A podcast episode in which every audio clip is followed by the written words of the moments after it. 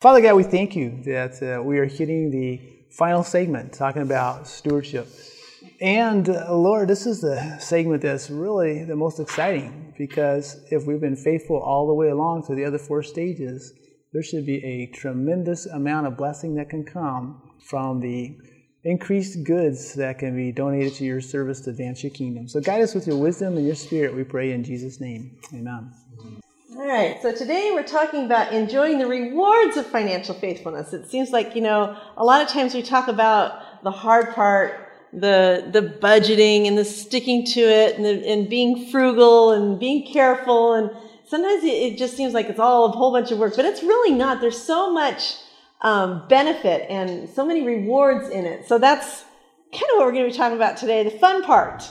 You know, even though even though we talk about oh, the budgeting and sometimes you know living simply and stuff like that, uh, it's kind of funny because in that book, uh, the cheap complete the complete cheapskate, she said it's kind of a game and it's kind of fun actually when you see how you can save money and how you can pay down your debts quickly and uh, and you can start to accrue capital. So it, it's a fun thing for Elsie and I.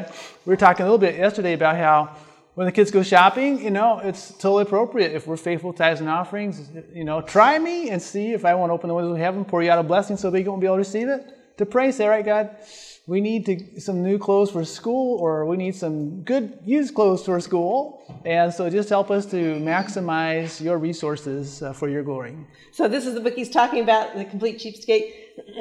I meant to talk a lot more about this on Wednesday when we were going over lots of ways to try and save to make education work. This was a good book. And I also, we also forgot yesterday to talk about the books that we had. I had them all up here and then we forgot. Um, if, eh, you know, we were talking about investing and if you're really wanting, if you really are ambitious and want to do it on your own, this is the book that I highly recommend. Um, it's called Sound Mind Investing by Austin Pryor. Um, we both read this book and probably read it more than once and i still didn't feel comfortable doing it on my own. Still felt like you know you know and actually we did have a pretty good idea but we just needed somebody to bounce an idea off of you know? Like are we way off base? And and so when we went to a financial planner just to get some help a kingdom advisor certified kingdom advisor um, we did have a, already a basis of knowledge and that came from this book which is really great. It's um, I don't know. To me, it's, it's just. Uh, By the way, this is a very old version. The yep. newer ones do not look like this. Yeah, and to me, it's just when you find somebody who is totally going on the Bible teaching as they lay out the biblical principles. It is really refreshing to work with that kind of mindset. It's like, oh, somebody else gets it, and they can even tweak and, and, expand your knowledge a little bit of what the Bible says about finances. And it's like, wow, I never thought of it although from they, that way. Although he does not really, um, he's not a big proponent of um, screen yeah. funds. And that's the part I don't agree with him on. Yeah, I'm a but big, you know what? Uh, everyone has their own their own beliefs on that. And there's here's two other books. Larry Burkett has a book, um, Investing for the Future, and First Time Investor. These are also good books. Um, today, well, we'll get to that.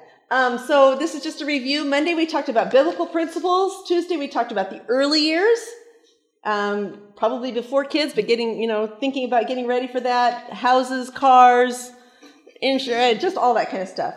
Uh, Wednesday we talked about the the stage of life where you've got kids and you're working on financing education and, and teaching them. Yesterday we talked about getting ready for retirement and um, saving versus giving, the whole uh, balance of that, and uh, investing. And today, we're going to be talking about the last stage of life. So before we get there, oh, though, sorry. there's one, one thing from yesterday.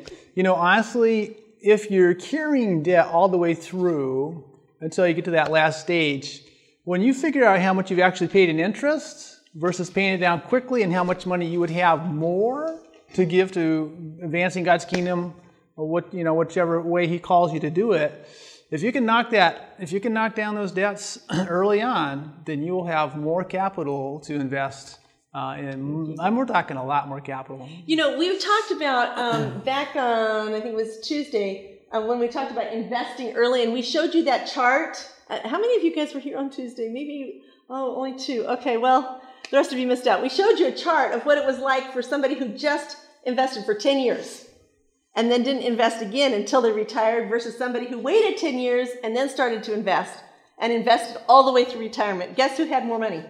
The first one. Right, that's right. That's the that's the power of compounding interest.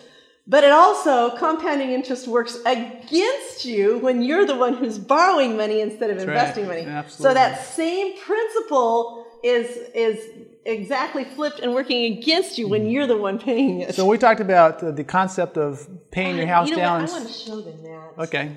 When, when you pay your house down and you try and strive to do it in seven years according to biblical principle versus a 30 year loan, you're going to probably save at least $150,000 worth of, of uh, premiums that uh, interest that the bank would be benefiting from, which can go towards whatever God directs you to put it towards. I was going to say yesterday, you didn't say anything about paying your house down and having that out of. That's because we talked about that earlier. Yep. So when you, if you didn't get there, you missed it. But this is this is um, investing for ten years. First year thousand, second year two thousand, then three year thousand the rest of the time, and then quitting. Um, and now I have to say this is based on ten percent, and I think that's a little high. I don't think you can actually average that, but uh, that it's just for illustration purposes. The next one didn't start until ten years later. Invested three thousand every year, all the way to sixty-seven. They invested a total of 105,000. These people only invested 27,000, but this is what they end up with, and this is what they end up with. It's just, it's amazing. Compounding makes a huge difference, but that same thing works against you when you're paying your paying. So the other side too is, did you, do you have a comment or does that include stock? yes. You know, because, honestly, yeah. Because you- that's only a um, that's an on paper loss, and you only take that loss if you actually pull your stuff out. Right. If you leave it in there, you're going to be roller coaster running all over. But what you're looking at is you're looking at the average. Mm-hmm. And yeah, you have some downs, but then you have some years where you know the stock market's up 20% or 28%. So that's why yesterday when we were talking about it, uh, it, it's good if you're gonna if you're investing for the long haul. You're not speculating. You're not trying to beat the market and say, "Oh, I think it's going to go up, so I'm gonna you know I'm gonna sell up here and I'm gonna." That's just not the that's that's uh that's speculation. It is. So just put it in for the long haul. So for the long haul, when they did a research how much the market's gone up over the years, it's averaged about 7%. That includes the dip in 2008 and all the other dips that we've had. So, but of course you have to flush out 2 to 3% for inflation. So that's going to subtract it out the bottom side. But if you take it out, it seems like my brother did when the market in 2008 down. went down, he pulled it out the bottom, he put it back in at the top. And he has a master's in business administration. That was a big mistake. So, he knows better. yeah, anyway. Um, but you know, we can talk about all that stuff, but I don't want to lose sight of the fact on Monday, God owns it all. And number two, everything should be for His glory. right. It's not about how much we can amass. It's not how much we can get. That's not the point of our finances. Our finances are totally for His glory. And we have to keep that in perspective. And you know what? He's in charge of the market. He's in charge of our investments. And it all belongs to him. And if the stock market takes a, a nosedive, I said, well, Lord, you just lost half of your, you know, I, I don't know. Um, you didn't tell me to pull it out, so I'm going to just write it with you. You know, there are, some people have felt impressed, like you know, now's the time to pull out. And and and Bob was talking about a, a quote he read in Ellen White that it, we will know when, and not everyone's going to feel it at the same time. If we're asking God Yeah. for wisdom and guidance and to direct us, yes, then He will guide us into when that is. Absolutely. Yeah. If we're And- not, we won't know. and not everyone is going to be at the same. No, that's right. So you know, God impresses us uh, on His time, not ours. well, when you when we finish out, we should talk about how you know with, with this increased capital that comes, we're at the stage now where we should have a, a lot of excess money if we've been faithful. God usually has us with Were excess. you here yesterday? Okay. Yeah. So with that, you know, where's you know, it's kind of interesting. We talk about investing to have enough money to retire, you know, but honestly, we get creative on how we do that sometimes. But God's asking us to get creative on the excess. Remember, we talked about figuring out what amount here, of so money, what amount of money we would actually need to live in our retirement years, and everything above that goes out to the work. All everything above that goes out to the work. So then you get creative and say, you know, it's like, how can we get the most return for our investment in the kingdom of God for His glory? And then you start looking around creatively and say, what is out there? You know, how can how much return would that get? How much return? I think that's going to do better. Let's go invest in that for uh, God, for the kingdom but, of God. You know, yeah. we have to be careful about. Um, and and we talked yesterday. I'm sorry, we're going to be doing a lot of review here, but um, when we went to a financial planner early on, that we didn't like. Um, he said, you know what? If you're giving too much now, if you hold it back now and invest it, you can have a lot of money later to give. I don't believe in that philosophy. I think that we should be giving all the way along. So there is a, there is a balance between preparing for the future, you know, because the ant go to the ant thou sluggard, consider her ways and be wise. So we need to be proactive in preparing for the future, but that can't be our all-consuming focus because God wants us to be generous now. And there are people who need to be divesting themselves of their investments now for his kingdom. For example, And this, we're never going to get to this if we one keep thing real doing quick. Um, I just got a thing on Facebook today that one of my classmates from Monterey Bay Academy at age 56 died out of the blue. You know, and uh, whatever they were planning for financial things, you know, like that's going to be stunted and, and stopped. It's not going to go any further. His wife's going to have to figure out what to do. You know, I'm saying life is short. We just don't know. So we have to ask God to guide us, and He'll tell us what to do, when to do it, because He knows how long we're going to live and what best way to advance His In kingdom. fact, this is what this verse says. Isaiah, who is this for? Who is? Do you remember who this was? Hezekiah. Isaiah came to Hezekiah and told him what? You're going to die. Set your house in order. Well, you know what? That could be said of all of us. Hezekiah was actually told when he was going to die. We don't know that, but we all do know that we're going to die, right? Uh, Provided we're not, you know, the Lord doesn't come before then. God gave Hezekiah a beautiful opportunity to put things in order, gave him a heads up. I kind of sometimes wish God would come to us and say, you know what, you got you got two years left, get it ready. Or you know, you have 15 years left. You know, he doesn't. So he wants us to be proactive in, in being ready at all times for whatever, you know, and that that's not just our finances, that's our salvation. We should always be in, living in a spirit of readiness, not sometime in the future. But anyway, the, and our next verse Psalms 90, verse 10 The days of our lives are 70 years, and if by reason of strength they are 80 years, yet their boast is only labor and sorrow, for it is soon cut off and we fly away. So that's the general trend, but like, you know, Pete found out at age 57 or so, he died, and um, so you just never know. You always have to be ready. So, how do we get our house in order? That's really what today's is about. And we want to spend a little bit of time talking about how we get our life in order in preparation for um, dying. So, first thing, Wills, let your kids know you have a will. So, but not just letting your kids know, we're wanting to have our will so that our kids aren't. They're not fighting, Fighting amongst each other. Yeah. So um, So, there's a book called Splitting Hairs. heirs. I know, but I just said, you know, it, it's it's a play on words. It it's is a play on splitting word. ears, Yep. yes. Um, that we have based a lot of what we're talking about today on. So that's a really good book. But um, hopefully, if we're doing things the way that God wants us to do it, we can prevent that that infighting at the end, and that's really our goal. Because we, want to glorify God. We don't want to cause a whole bunch of turmoil. It's kind of hard because, you know, honestly, if you have children, um, there is a chance that some of them will not be in the Seventh day Adventist church. And uh, so we hit that later. Yeah. Okay. Okay, so um, Proverbs talks about leaving an inheritance to our children's children. A lot of you, I probably already know this. Proverbs 13 22. A good man leaves an inheritance to his children's children, but the wealth of the sinner is stored up for the righteous. So, Proverbs talks about leaving an inheritance, but Proverbs also gives some balance. It's not just one sided. So, we're going to look at some of those. Right? Houses, uh, Proverbs 19 14. Houses and riches are an inheritance from fathers, but a prudent wife is from the Lord. Okay, and then as we go on, a wise servant will rule over a son who causes shame and will share an inheritance among the brothers. So, guess what? An inheritance is not just for the kids and grandkids, is it? Especially if you have a son who may be causing shame. At that point, you know, even a servant might be involved in that because the son needs a little help. oh, do you want to? Yeah. The, one of the things we need to realize the context of when this was written. Oh, that's right. Um, because back in those days, you know, the parents had a house and they had all their kids and things. And so then they passed the trade that they had down to their children. And their children would often live with them. And so you would have the older parents with the children living with them. And then as they would die off the house, they would assume the house and they would assume all the farm land. implements and the land and all the things that are with that.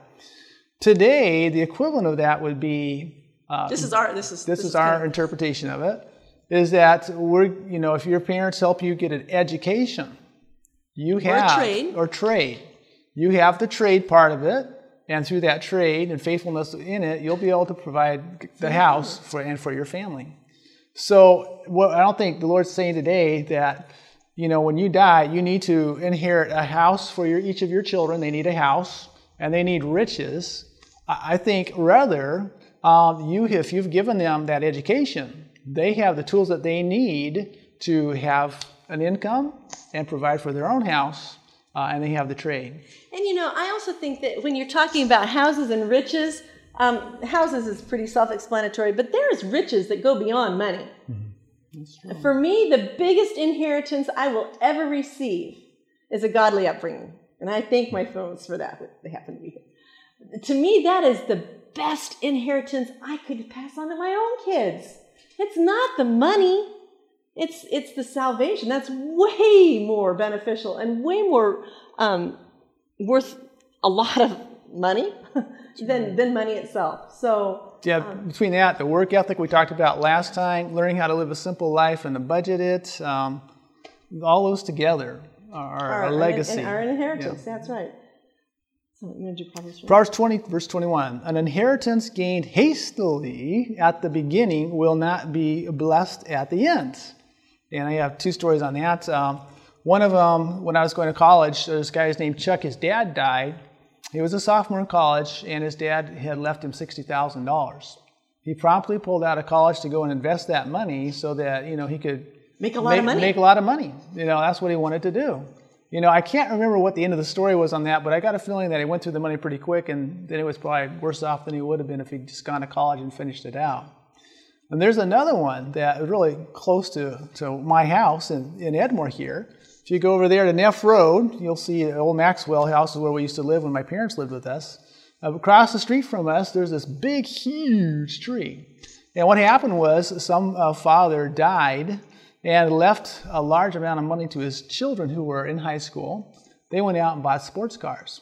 And so the son and his girlfriend and one of his friends went, as you turn off M46 on an F, he punched it, and he was going over 100 miles an hour when he went up that over that little knoll, lost control, he spun and cartwheel, and he hit that tree.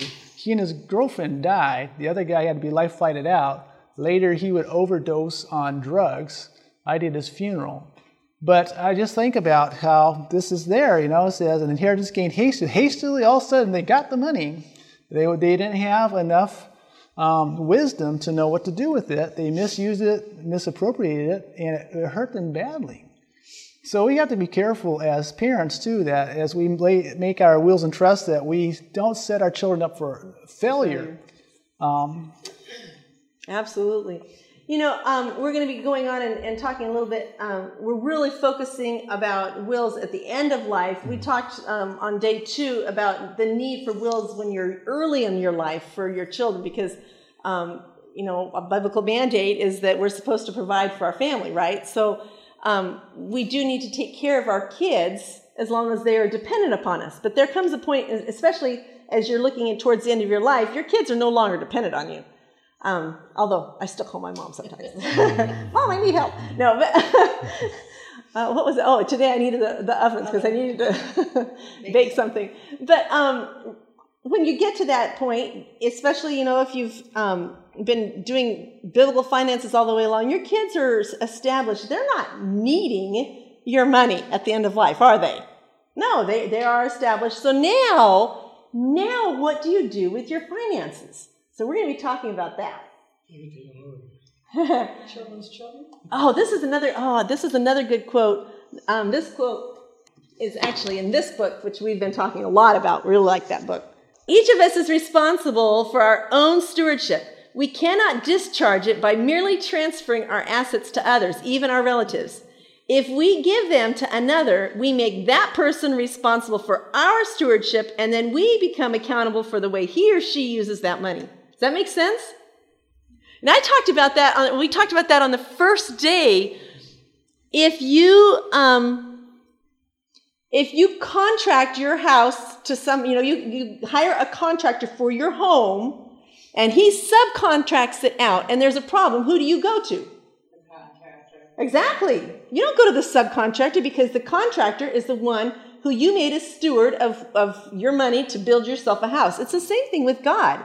When God has given us resources and He has encountered, He's given us the responsibility of being stewards, and we subcontract that out, we're still responsible, aren't we? It just, when I read that, it blew my mind. It's like, oh my goodness, I need to think about this an entirely different way. So she's talking about when we give a gift, then that is out of our hands. And you're right, that's a gift. But if we give it to somebody else to do for us, then yeah. That's true. Absolutely. We talked about that too, because everybody in here has a will, whether you know it or not. Just may not be the will you want it to be. Mm-hmm. okay, this is a really long one, and I am sorry. I hope it's I hope you can still read it. All right, there are aged ones among us who are nearing the close of their probation. But for the want of wide awake men to secure to the cause of God the means in their possession, it passes into the hands of those who are serving Satan. This means was only lent them of God to be returned to him. But in nine cases out of ten, these brethren, when passing from the stage of action, appropriate God's property in a way that cannot glorify him. For not one dollar of it will ever flow into the Lord's treasury in some cases, these apparently good brethren have an unconsecrated advisors have had who counsel them from their own standpoint and not according to the mind of God. Property is often bequeathed to children and grandchildren only to their injury. They have no love for God or for the truth, and therefore this means all of which is the Lord's passes into Satan's ranks to be controlled by him. Satan is much more vigilant keen sighted, and skillful in devising ways to secure means to himself than our brethren are to secure the Lord's own to his cause. Some wills are made so loose a manner that they will not stand the test of the law, and thus thousands of dollars have been lost to the cause. Our brethren should feel a responsibility rests upon them as faithful servants in the cause of God to exercise their intellect in regard to this matter and secure to the Lord his own. Four Testimonies, 478, paragraph 1. Um, so that's why um, we really believe in, in making your will. Um, our conference, in fact, we've asked Gene Hall to come in and, and answer any questions that we might have about this um, because we want to spend some time on that. And honestly, we haven't gotten all the way to the end of our life, so we're still learning on this stage as well. And I don't feel quite as confident in this stage So we're, we're bringing in somebody who has a little bit more knowledge to help us on that. And there's one more, uh, a couple pages later. You need to stand in front of me. Okay. Many manifest a needless delicacy on this point. They feel that they are stepping on forbidden ground when they introduce the subject of property to the aged or to the invalids in order to learn what disposition they design to make of it. And, you know, I know that the conference folks really feel that. You know, they, they have to be so careful because they don't want to appear like they're, you know, just grabbing money for the conference. But listen to this. This duty is just as sacred as the duty to preach the word, word to save souls. That's pretty significant. Here's a man with God's money or property in his hands. He's about to change his stewardship. Will he place the means which God has lent him to be used in this cause into the hands of wicked men just because they're his relatives? Should not Christian men feel interested and anxious for that man's future good as well as for the interest of God's cause that he shall make a right disposition of the Lord's money, the talents lent him for wise improvement? Will his brethren stand by and see him losing his hold on this life and at the same time robbing the treasury of God? This would be a fearful loss to himself and to the cause. For by placing his talent of means in the hands of those who have no regard for the truth of God, he would, to all intents and purposes, be wrapping it in a napkin and hiding it in the earth. So, um, I think that we need to give some serious thought to how we're going to take the money that God has entrusted to us, not our money, His money, and what we're going to do with it. when we reach that stage. Now, we are, again, I'm going to just reiterate this. We are talking about people who are much further along in their life. This is the last stage of life. So if you have children who are dependent upon you or others who are dependent upon you, taking care of them is your duty to God, right? Okay, but if they are taken care of, then your next duty to God is to, to use his funds the way he would want. So, you know, using the power of compounding interest, we were just talking about our kids. One of the things possibly we're thinking about doing is like drop a, a Roth IRA or something like that, that over the years it can multiply and be very large. So, for a small investment of leaving them a, an inheritance that's not taking a lot, a lot of money away from the cause, uh, they can still have a pretty decent uh, amount that um, would be a blessing of an inheritance from us to them.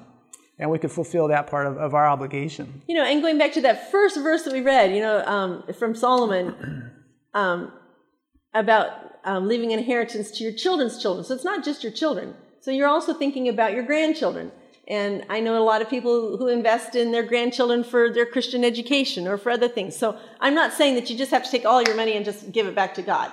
Uh, but you, you do need to realize that you are stewards of that fi- those finances and how does he want you to, to disperse them? So we've mentioned this a little bit before. I'll mention it one more time. Is uh, with my dad and mom, faithful Seventh Day Adventists, uh, tithe and offering and support it.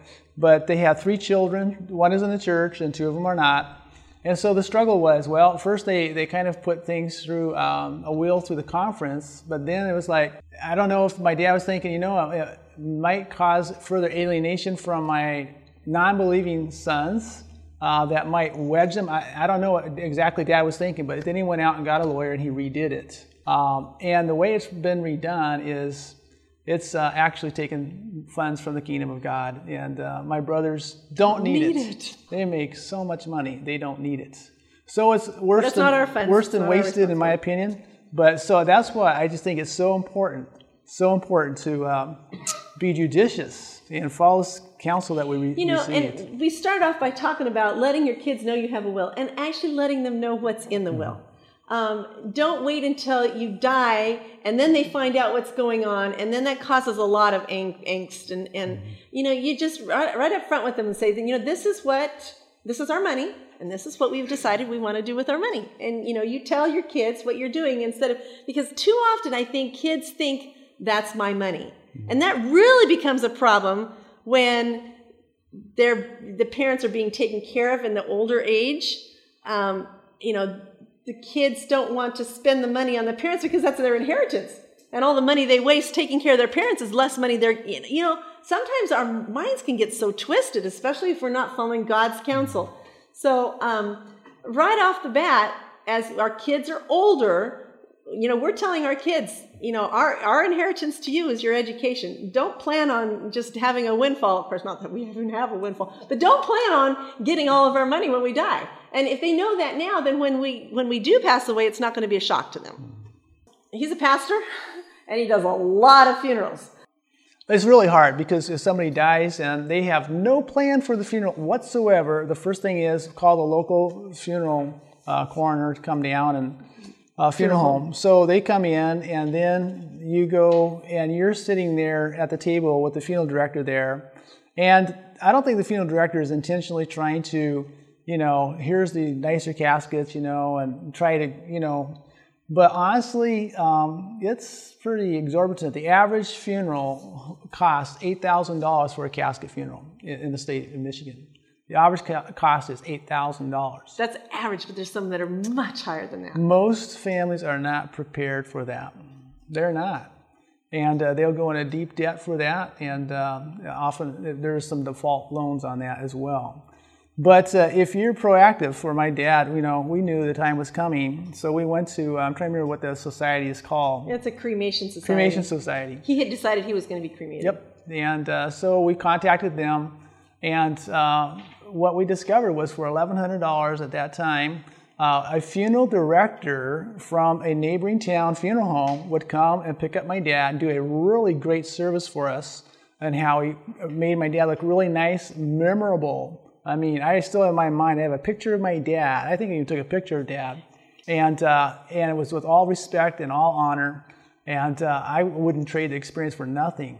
but that was only $1,100. But the, if you go through your local funeral home, you're going to spend about $2,700 more for the very same service. So if you really are thinking ahead and you're trying to be a careful steward of God's funds, there are alternative ways to be more efficient and still get quality service. And the other thing is that if you can be making those decisions when you're not in the in the midst of grief, you have much clearer head and you're much able to make a, a more informed decision. A lot of times, a lot of those decisions are made when you're just in shock and you're in grief and and families end up spending, you know, and a lot of times Bob will be there, thankfully, you know, they'll ask the pastor to come along and he say, you know, you know, why don't you think about that? Or just give them a little bit of a level head because they're just going to, you know, when you're in shock, you'll just do whatever anybody tells you to do, basically, mm-hmm. you know, and the funeral home says, this would be nice. Okay, okay. Because you're just overwhelmed. So if you can take care of some of those choices beforehand, um, personally, yourself, that'll make it easier for your loved ones um, and make their life a lot easier in a very grief-stricken time. So, so um, we have a, and this is actually on your sheet. Um, there's a website that kind of gives you a lot of different um, advice on funeral planning and just lots of different articles that help you get informed. That's basically what it's. It's not selling anything. I don't believe on it. It's just for information. All right. So we've invited Gene Hall to come from the Michigan Conference Wills and Trust Department. He's going to come up here now and so, Gene, we just kind of gone through some Bible and Spirit prophecy things about uh, what our responsibility are as far as stewards is. Well, good afternoon, everyone. I heard you were talking about uh, wills and so forth, and I was going to start with the um, Bible precedents for that. I never realized uh, years ago that there's a Bible precedent for having a will. It's in Luke chapter 20 or chapter 12. Remember the story of uh, the man that Jesus talked about in a parable that was so prosperous that he decided that he was going to build bigger barns to keep all of his stuff. Remember that? I'm going to read a few of the uh, verses there. It's Luke chapter 12, beginning with verse. Oh, let's begin with verse 15.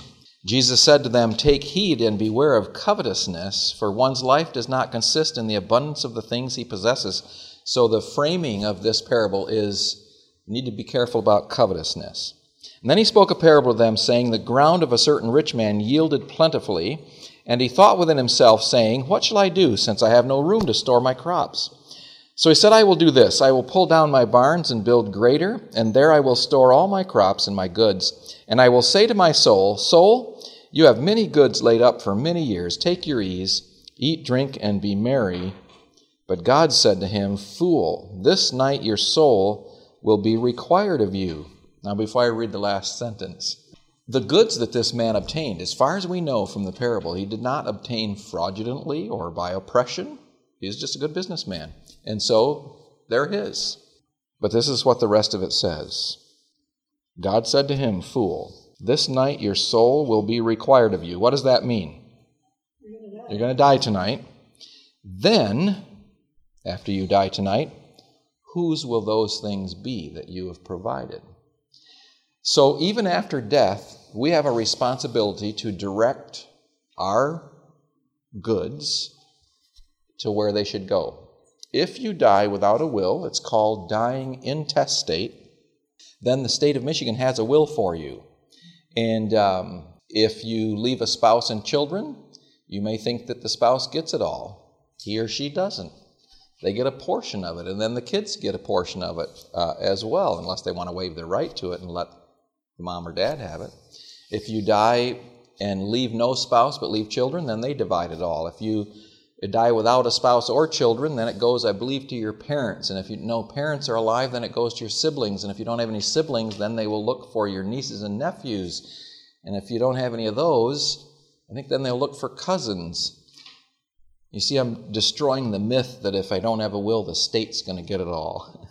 they really don't. They look for anybody to give it to. But only you can only direct where your possessions go after you die before you die. And that you need a will for. So, what are you going to do with your possessions after you die? The vast majority of the people that I visit with give the vast majority of their estate to their children. Now, there's nothing wrong with that. In fact, there's a precedent in the Bible for it.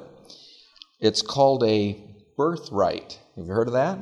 The birthright in the Bible says that the oldest son, I don't know if girls were included in this or not, but I believe it always went to the oldest son. He would get a double portion, and then the rest was divided among the uh, other children. Now, there's also a precedent in the Bible which indicates that maybe that's not always a good idea. Genesis chapter 25 and um, verse 29. It's the story of Jacob and Esau. Now Jacob cooked a stew, and Esau came in from the field, and he was weary. And Esau said to Jacob, Please feed me with the same red stew, for I am weary. Therefore his name was called Edom. But Jacob said, Sell me your birthright, as of this day. And Esau said, Look, I am about to die. So what is the birthright to me? Wow, that was an expensive dinner. then Jacob said, Swear to me as of this day. So he swore to him and sold his birthright to Jacob. So Esau was supposed to get the birthright. He didn't value it, and so he didn't get it. I know Jacob did some shady stuff to do it, but in the very beginning, God intended that Jacob would have the birthright. Jacob just didn't have to resort to the means that he resorted to in order to get it. But the precedent there is that it's not always appropriate to give your estate where you would think it should be given. There's nothing wrong with giving it to your children, and certainly if you have minor children, I'll talk about that in a minute, um, you certainly want to provide for their care if you died, the same as you do when you're living. Um, but many people, most of the people that uh, I work with, leave um, pretty much everything to their children. And that's the, that's the prerogative. That's okay. I'm not saying that never should be done. But many of them don't think anything of God's work. But here's one thing that you should think of. Again, I'm not saying don't leave anything to your children. But consider this um, if you could give your children their inheritance now, and still live a good life. Let's say you could give away your entire estate, but then you have it again. That's not possible, but this is hypothetical. Would you really give um, each one of your children just, you know, a lot of your estate, knowing what that child is like, and having a pretty good idea what that child would do with that money? probably you wouldn't do that, and probably you have exercised that kind of discretion as they were growing up. They say, you know, Dad, can I have some money to go do so and so? Well, no, I don't want you to do so and so, and I'm not going to fund so and so. But when we leave a bunch of money to our kids in our estate after our death, we've just funded so and so. We, you know, you, you can't be responsible for everything your children do with what you leave them after you die. But if you know their spending pattern, if you know their life habits, and you leave them money anyway, you're basically funding that. I want to share with you from uh, the Spirit of Prophecy. Not everyone believes in the value of the Spirit of Prophecy.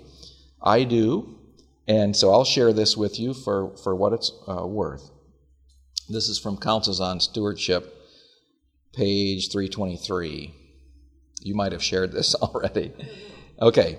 There are aged ones among us. You did? I think so. I Who are nearing the close of their probation? Ah! Oh, that's fourteen, four seventy-eight. Well, it's it's taken from there. All right, so so you did this already. You did three paragraphs or not? Okay, it's a little bit different. I'll I'll just reiterate it again. There are aged ones among us who are nearing the close of their probation, but for the want of wide awake men to secure to the cause of God the means in their possession, it passes into the hands of those who are serving Satan. This means was only lent them of God to be returned to him. But in nine cases out of ten, these brethren, when passing from the stage of action, appropriate God's property in a way that cannot glorify him, for not one dollar of it will ever flow into the Lord's treasury. In some cases, these apparently good brethren have had unconsecrated advisers who counseled them from their own standpoint and not according to the mind of God. Property is often bequeathed to children and grandchildren only to their injury. They have no love for God or for the truth, and therefore this means all of which the Lord which is the Lord's passes into Satan's ranks to be controlled by him.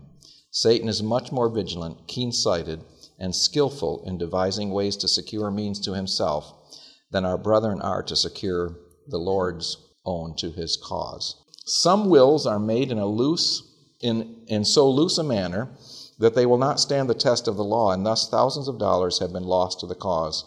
Our brethren should feel that a responsibility rests upon them as faithful servants in the cause of God to exercise their intellect in regard to this matter and secure to the Lord his own. Yes, we want to leave things to our children, but we have a responsibility to God. If we know that uh, our children are not living properly, then we need to be careful how much we leave to them. If you want to still leave something to them uh, to care for their real needs, you can always set that up in a trust created by your will. It's called a testamentary trust that has a trustee that's managing the money.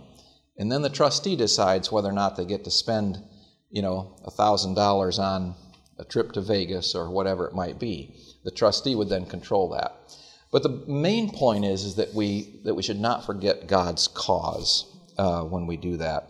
Um, so, having a will so that you can direct what happens to your estate uh, is a very valid thing. And, and even as Ellen White said there, make sure that it's done well.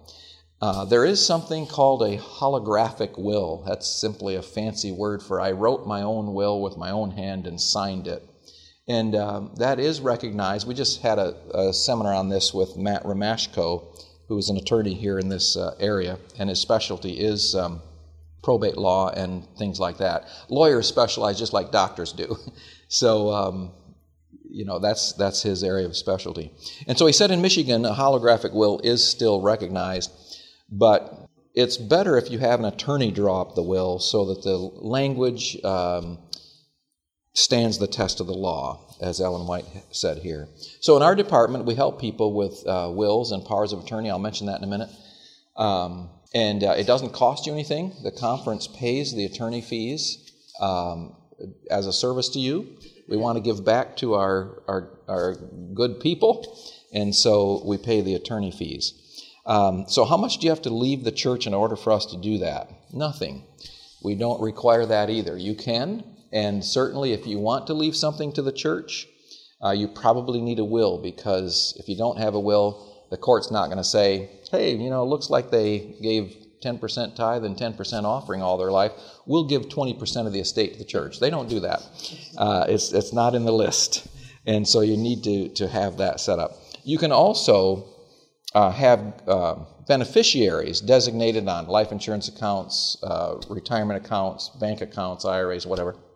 And you can direct your money that way. And that's the cleanest way to do it. You still need a will, but um, that's, that's a good way to do it.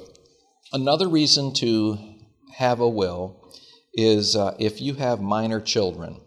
Now, we don't like to think about dying. Um, I'm almost the oldest one in this room, I think, but I think you got me beat a little bit anyway. um, and um, so, even as we get older, we, you know, as long as we're well, right, let's keep living. You know, it's, it's a good thing.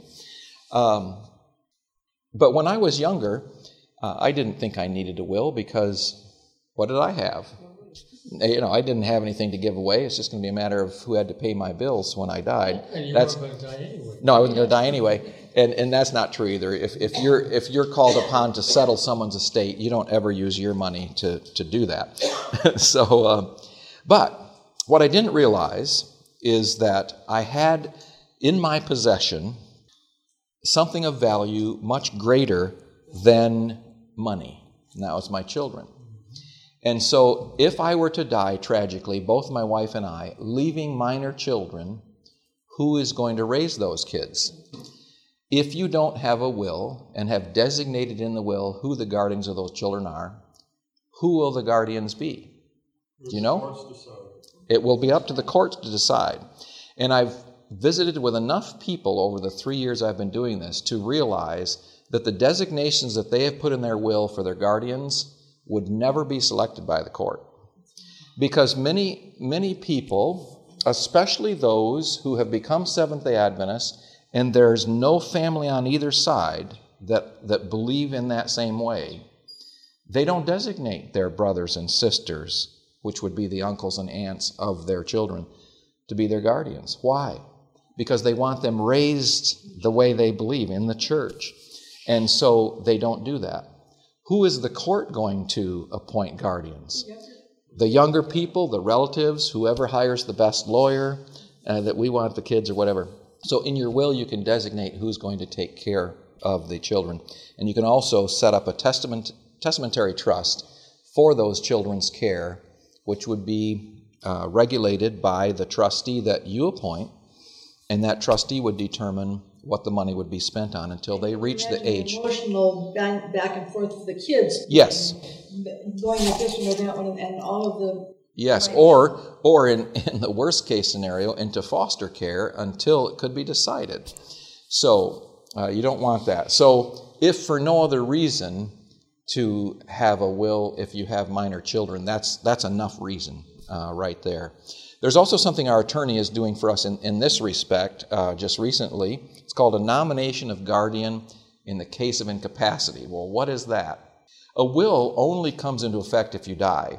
Otherwise, if you're living, the will is like it doesn't exist. It has no power whatsoever.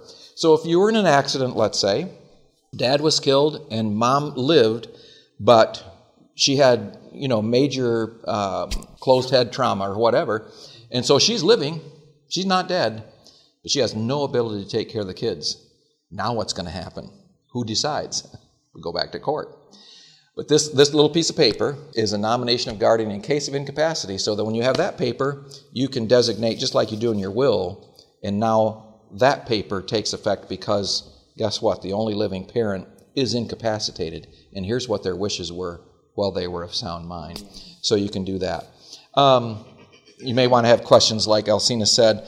Um, I just want to mention the other two documents that we help with are called power of attorney. There's one for health care, and um, our attorney said that's the most important document you can have. The reason is um, if you had this kind of situation where you had an accident or whatever, and you're unconscious or in a coma, or later in life if you developed uh, dementia or something where, where uh, you, you are unable to really make sound decisions for yourself. So if you had a medical situation and you were brought in to the emergency and you're unconscious, and this happened with my brother in law, you know, with his heart attack, he was unconscious for uh, three days. Um, he's alive and well now, which we thank the Lord. But who's going to make medical decisions for him while he's unconscious? He can't. But if you have a healthcare power of attorney, you will have designated a patient advocate who is able to make those decisions for you. It also allows them to receive information about you because HIPAA doesn't allow that. So if I was in the hospital and Bob came in and said, Well, this is a pastor friend of mine, how's he doing? Can't tell you. you know, HIPAA won't allow it.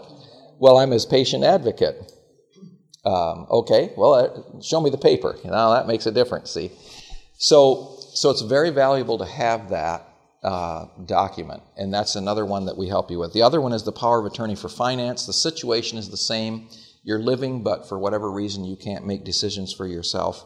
Uh, and in this case, you, you may live for a while. This, this way, you have designated someone to do your finances for you. And this happened um, 40 some years ago. Had a brother 20, when he was 24 years old. He had a car accident, he had a closed head injury, and um, didn't look like he was going to live. So, make the hard decision to unplug. He didn't die. He lived for seven months, but was never really awake, if you know what I mean. He didn't have any documents, so my dad had to go to court and file to be his guardian, conservator, whatever. And so, if he'd have had the document, it would all been in place, and my dad could have served as his, it's called his attorney in fact. Uh, one last thing I want to, to mention, uh, and I won't spend a lot of time on it. If, if we pass, did we pass those cards out? Yes. Okay. On the back of that card, it talks a little bit about a CGA. Some of you in the room are too young to really benefit from that. You need to be I mean, you can you can take one out any, at any age that you want, and you can even do it deferred. But it's more valuable the older you get. A CGA is a charitable gift annuity The value for that is is for someone who wants to give money to the church. That's not in any particular order, but there are certain factors that need to be in place before that's really a valid option for you. Because financial advisors would never tell you to get a CGA. but what it's valuable for is is for a person who would like to leave the church money when they die, um, and they and they want to have that charitable thing. Um, you can do it in a charitable gift annuity before you die, but the number one fear after health issues for retired people is guess what? Running out of money. we don't want to run out of money. And so a CGA lets you earn income uh, on the gift that you that you give. I won't go into a whole lot of detail about it. If you want more information about that, you can let us know. All right, I don't know when you're supposed to end, but um, if you have any questions, I am not an attorney, so I cannot give you legal advice. I'll give you information. Uh, and I'm not a financial advisor, so I'll try to give you information. So what's probate? Uh-huh. And you were talking about beneficiaries. If you have some, if you have a beneficiary, does it still have to go through probate? Okay, yeah, and no. Um, so wills get probated, and um, basically that's for your estate. So any of your possessions, cars, houses, bank accounts, uh, life insurance policies, whatever it is, anything that's yours, is subject to probate. And that simply is the court process that oversees the distribution of your goods. Accounts that have a beneficiary name don't go through probate because immediately on death, it's, it's kind of also called a transfer on death thing. So immediately at death, whatever has a beneficiary named, it becomes the property of that person that's named. And so it's not yours anymore when you die, it's that new person's thing. So that doesn't become part of your estate because it immediately passes ownership when you die. Joint accounts are the same way. So if Pastor Bob and Elsena have, have a, a joint IRA or uh, whatever, and one of them dies, well, the other one becomes the owner because it was a joint account. This is um, uh, one thing that a lot of people do as they get older. They say, "Oh, I'm just, you know, I'm, I'm getting to a place where I'm not really comfortable paying my bills. I'm going to add my daughter or my son to my account." Well, it's very convenient. The problem with that is two things. If you really are wanting to direct that as part of your um, estate somewhere else, that's not going to happen because guess what? It's a joint account and it becomes the son or the daughter's as soon as you die. The other difficult thing with that is if there's anything of great value in that particular account and that child of yours gets sued, well, that's their money too. So now, even though they didn't put a dime into that account, that can be sued and it, and it can be drawn out for that. So, so generally, um, uh, attorneys say don't do that because uh, you, you could potentially lose that again. And the things I'm talking about with you uh, are, are in, the, in the very few. You know, it's, it's not everybody's going to die young and leave kids to a guardian and those kind of things. But the one time it happens and you don't have preparation for it, then you're then you wish you would have. So, Gene, doesn't that work the other way too? If Elsena's on my account because she's paying my bills, and I have an automobile accident, mm-hmm. and they sue me for my everything that I've got because maybe somebody was injured in this automobile accident, because she's on that account, they can go after her as well. Only what her only what her name is on your things with. So just because her name's on your checking account, she they can't go get her house because because you're not the co-owner of her house. So they're really going after you. And it's not that they can now go after her. It's simply that since you're co-owners of something, it's only what you'd be co-owners of, that becomes an asset even though she never funded it it's her asset according to law. But it doesn't mean that it opens up everything in, in that way. Now, there's one other thing that you can do um, also uh, to avoid probate with your assets. And uh, in, uh, we have it now in Michigan. We don't know how long it will be here, but it's called a ladybird deed. So if you own property, you can get a new deed on that property, and you can put basically beneficiaries on that property. So let me use you guys for an example. So let's say that you own a house and you say, let's see, do I remember it? You have two girls? Yeah, okay. One's right here.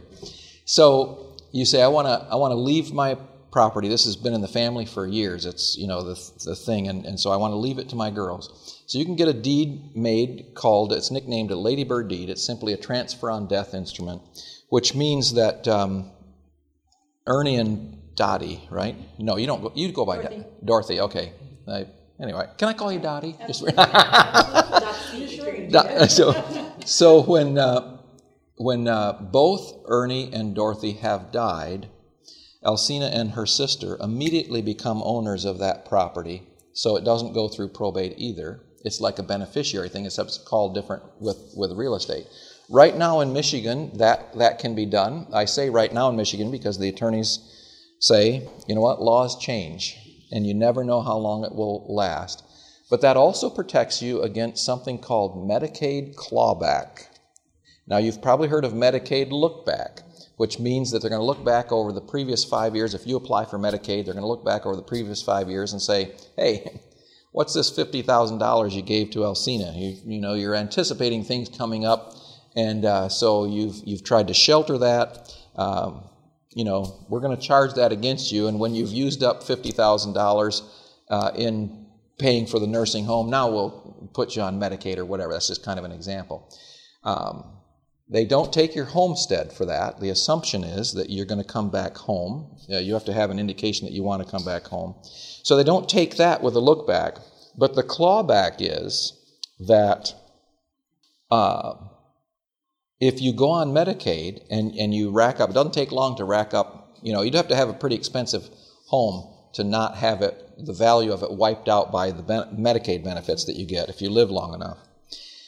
But right now, the benefit of the ladybird deed also, by, besides avoiding probate, is that Medicaid can't go back in and get that in the clawback because right now they can only get probated items. So the ladybird is not probated. Uh, now you say, oh, well, then all my beneficiary accounts will be great too because they aren't probated. The problem with that is you've got to spend down. Uh, and so you're not going to have those when you die because you've had to spend them down. But your homestead, um, they let you keep up to, I don't know, what is it? I don't know what it is. It might be $500,000. So, Why do you want to avoid probate? Okay, so probate uh, costs you money.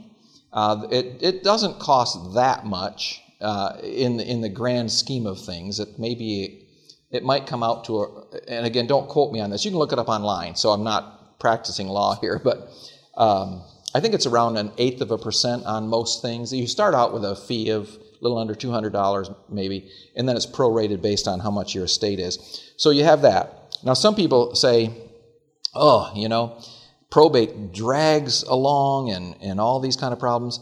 Uh, it isn't so bad, really, except for what it costs you, and it helps your estate to be overseen by a court. But the reason some things drag on and people say, oh, you don't want to do probate well, nobody wants to do probate anyway, but, but what makes it bad is people may contest it. Well, people can contest it anyway. Our attorney in our seminar said for $20, you can go in and file a lawsuit at, at, the court and, and, challenge something. So it makes it pretty easy to say, I don't like what's in the will, so I'm, so I'm going to challenge it. So that's one of the reasons people don't want probate is it costs a little bit of money. Um, and uh, it can be challenged more easily. So that if you have beneficiary things and you have your house on a ladybird deed, that's just changed ownerships. I don't know. I, I suppose they could file a lawsuit over that, but anyway, so you, you can sue somebody over anything. Uh, any other questions? Yes. Having a will isn't going to protect you from being from it being challenged, but it's still the best instrument so that, so that um, the challenge may be a lost cause. So, again, another reason in what Ellen White was talking about, another reason to have the will done right so that the language is right. For instance, to give you a quick, for instance, that, that our attorney did in our seminar this morning. Let's say that um, you have one child that uh, you really don't, you know, feel safe leaving money to. Never mind why, but you just you, you can't do it. And this is what our attorney said today. So it used to be, I'll leave him a dollar. Then I've left them something and they can't contest it. He said, that's worse than if you do this other thing. And this is what we're seeing in, in wills now, that what the attorney will write in. So you say, I don't want to leave Elsena any money because I just, you know, she, we never see her, haven't talked to her for 10 years, and um, she's just not living the way it would be right. I don't want to have it. So what would happen is that in, in uh, Ernie and Dorothy's will, they would say, the attorney would put something like this in there for reasons personal to myself, uh, I have chosen not to leave my daughter Elsena any, you know, whatever. That way, you see that what they did was intentional, and, and it wasn't that, oh, they just forgot to leave me something. See, they forgot to put my name in there, you know, and so that's one of the things they do. But yeah, so so right now there is a Medicaid clawback, and and that's exactly what it is. Is that um, they would have put a lien on the house, and um, so that when you die, now they can go back in and they can get the money back out of that. Now Elsena and her sister could could buy the farm back for what it's worth or whatever.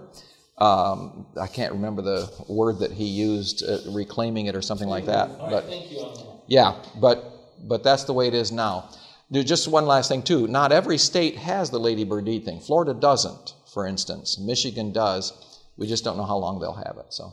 Lord, thank you so much for the counsel given in the Word of God and the Spirit of prophecy on how to be good stewards of your resources. Again, our, our desire is to glorify your name and being good stewards and to advance your kingdom. May that day come soon, we pray. In Jesus' name, amen. This media was brought to you by Audioverse, a website dedicated to spreading God's Word through free sermon audio and much more. If you would like to know more about Audioverse, or if you would like to listen to more sermons, please visit www.audioverse.org.